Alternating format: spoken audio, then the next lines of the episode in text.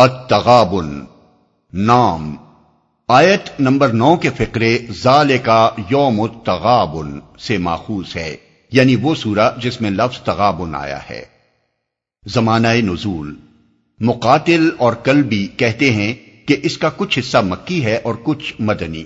حضرت عبداللہ بن عباس اور عطا بن یسار کہتے ہیں کہ ابتدا سے آیت تیرہ تک مکی ہے اور آیت چودہ سے آخر سورہ تک مدنی۔ مگر مفسرین کی اکثریت پوری سورہ کو مدنی قرار دیتی ہے۔ اگرچہ اس میں کوئی اشارہ ایسا نہیں پایا جاتا جس سے اس کا زمانہ نزول متعین کیا جا سکتا ہو، لیکن مضمون کلام پر غور کرنے سے اندازہ ہوتا ہے کہ غالباً یہ مدینہ طیبہ کے ابتدائی دور میں نازل ہوئی ہوگی۔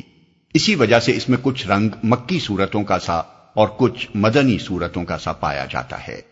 موضوع اور مضمون اس سورہ کا موضوع ایمان و تعت کی دعوت اور اخلاق حسنہ کی تعلیم ہے۔ کلام کی ترتیب یہ ہے کہ پہلی چار آیتوں کا خطاب تمام انسانوں سے ہے۔ پھر آیت پانچ سے دس تک ان لوگوں سے خطاب کیا گیا ہے جو قرآن کی دعوت کو نہیں مانتے اور اس کے بعد نمبر گیارہ سے آخر تک کی آیات کا روئے سخن ان لوگوں کی طرف ہے جو اس دعوت کو مانتے ہیں۔ تمام انسانوں کو خطاب کر کے چند مختصر فکروں میں انہیں چار بنیادی حقیقتوں سے آگاہ کیا گیا ہے۔ اول یہ کہ یہ کائنات جس میں تم رہتے ہو بے خدا نہیں ہے، بلکہ اس کا خالق اور مالک اور فرما روا ایک ایسا قادر مطلق خدا ہے جس کے کامل اور بے عیب ہونے کی شہادت اس کائنات کی ہر چیز دے رہی ہے۔ دوسرے یہ کہ یہ کائنات بے مقصد اور بے حکمت نہیں ہے، بلکہ اس کے خالق نے اسے سراسر برحق پیدا کیا ہے۔ یہاں اس غلط فہمی میں نہ رہو کہ یہ ایک فضول تماشا ہے جو ابس ہی شروع ہوا اور ابس ہی ختم ہو جائے گا۔ تیسرے یہ کہ تمہیں جس بہترین صورت کے ساتھ خدا نے پیدا کیا ہے اور پھر جس طرح کفر و ایمان کا اختیار تم پر چھوڑ دیا ہے، یہ کوئی لا حاصل اور لا یعنی کام نہیں ہے کہ تم خواہ کفر اختیار کرو یا ایمان، دونوں صورتوں میں اس کا کوئی نتیجہ برآمد نہ ہو۔ دراصل خدا یہ دیکھ رہا ہے کہ تم اپنے اس اختیار کو کس طرح استعمال کرتے ہو۔ چوتھے یہ کہ تم غیر ذمہ دار اور غیر جواب دہ نہیں ہو۔ آخر کار تمہیں اپنے خالق کی طرف پلٹ کر جانا ہے اور اس ہستی سے تمہیں سابقہ پیش آنا ہے جو کائنات کی ہر چیز سے واقف ہے، جس سے تمہاری کوئی بات پوشیدہ نہیں، جس پر دلوں کے چھپے ہوئے خیالات تک روشن ہیں۔ کائنات اور انسان کی حقیقت کے بارے میں یہ چار بنیادی باتیں بیان کرنے کے بعد کلام کا رخ ان لوگوں کی طرف مڑتا ہے جنہوں نے کفر کی راہ اختیار کی ہے اور انہیں تاریخ کے اس منظر کی طرف توجہ دلائی جاتی ہے جو پوری انسانی تاریخ میں مسلسل نظر آتا ہے۔ کہ قوموں پر قومیں اٹھتی ہیں اور بالآخر تباہی سے دوچار ہوتی ہیں۔ انسان اپنی عقل سے اس منظر کی ہزار توجیہیں کرتا رہا ہے، مگر اللہ تعالی اصل حقیقت بتاتا ہے اور وہ یہ ہے کہ قوموں کی تباہی کے بنیادی اسباب صرف دو تھے۔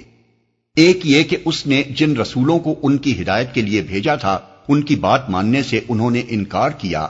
اس کا نتیجہ یہ ہوا کہ اللہ نے بھی انہیں ان کے حال پر چھوڑ دیا اور وہ خود ہی اپنے فلسفے گھڑ گھڑ کر ایک گمراہی سے دوسری گمراہی میں بھٹکتی چلی گئیں۔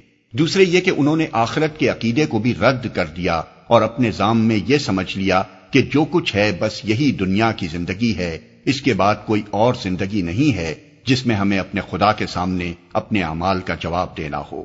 اس چیز نے ان کے پورے رویہ زندگی کو بگاڑ کر رکھ دیا اور ان کے اخلاق و کردار کی گندگی اس حد تک بڑھتی چلی گئی کہ آخر کار خدا کے عذاب ہی نے آ کر دنیا کو ان کے وجود سے پاک کیا۔ تاریخ انسانی کے یہ دو سبق آموز حقائق بیان کر کے منکرین حق کو دعوت دی جاتی ہے کہ وہ ہوش میں آئیں اور اگر پچھلی قوموں کا سا انجام نہیں دیکھنا چاہتے تو اللہ اور اس کے رسول اور اس نور ہدایت پر ایمان لے آئیں جو اللہ نے قرآن مجید کی صورت میں نازل فرمایا ہے۔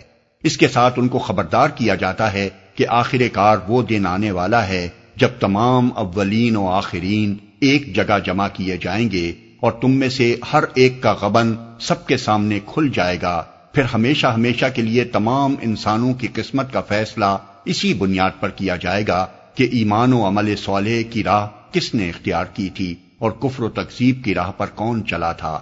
پہلا گروہ ابدی جنت کا حقدار ہوگا اور دوسرے گروہ کے حصے میں دائمی جہنم آئے گی۔ اس کے بعد ایمان کی راہ اختیار کرنے والوں کو مخاطب کر کے چند اہم ہدایات انہیں دی جاتی ہیں۔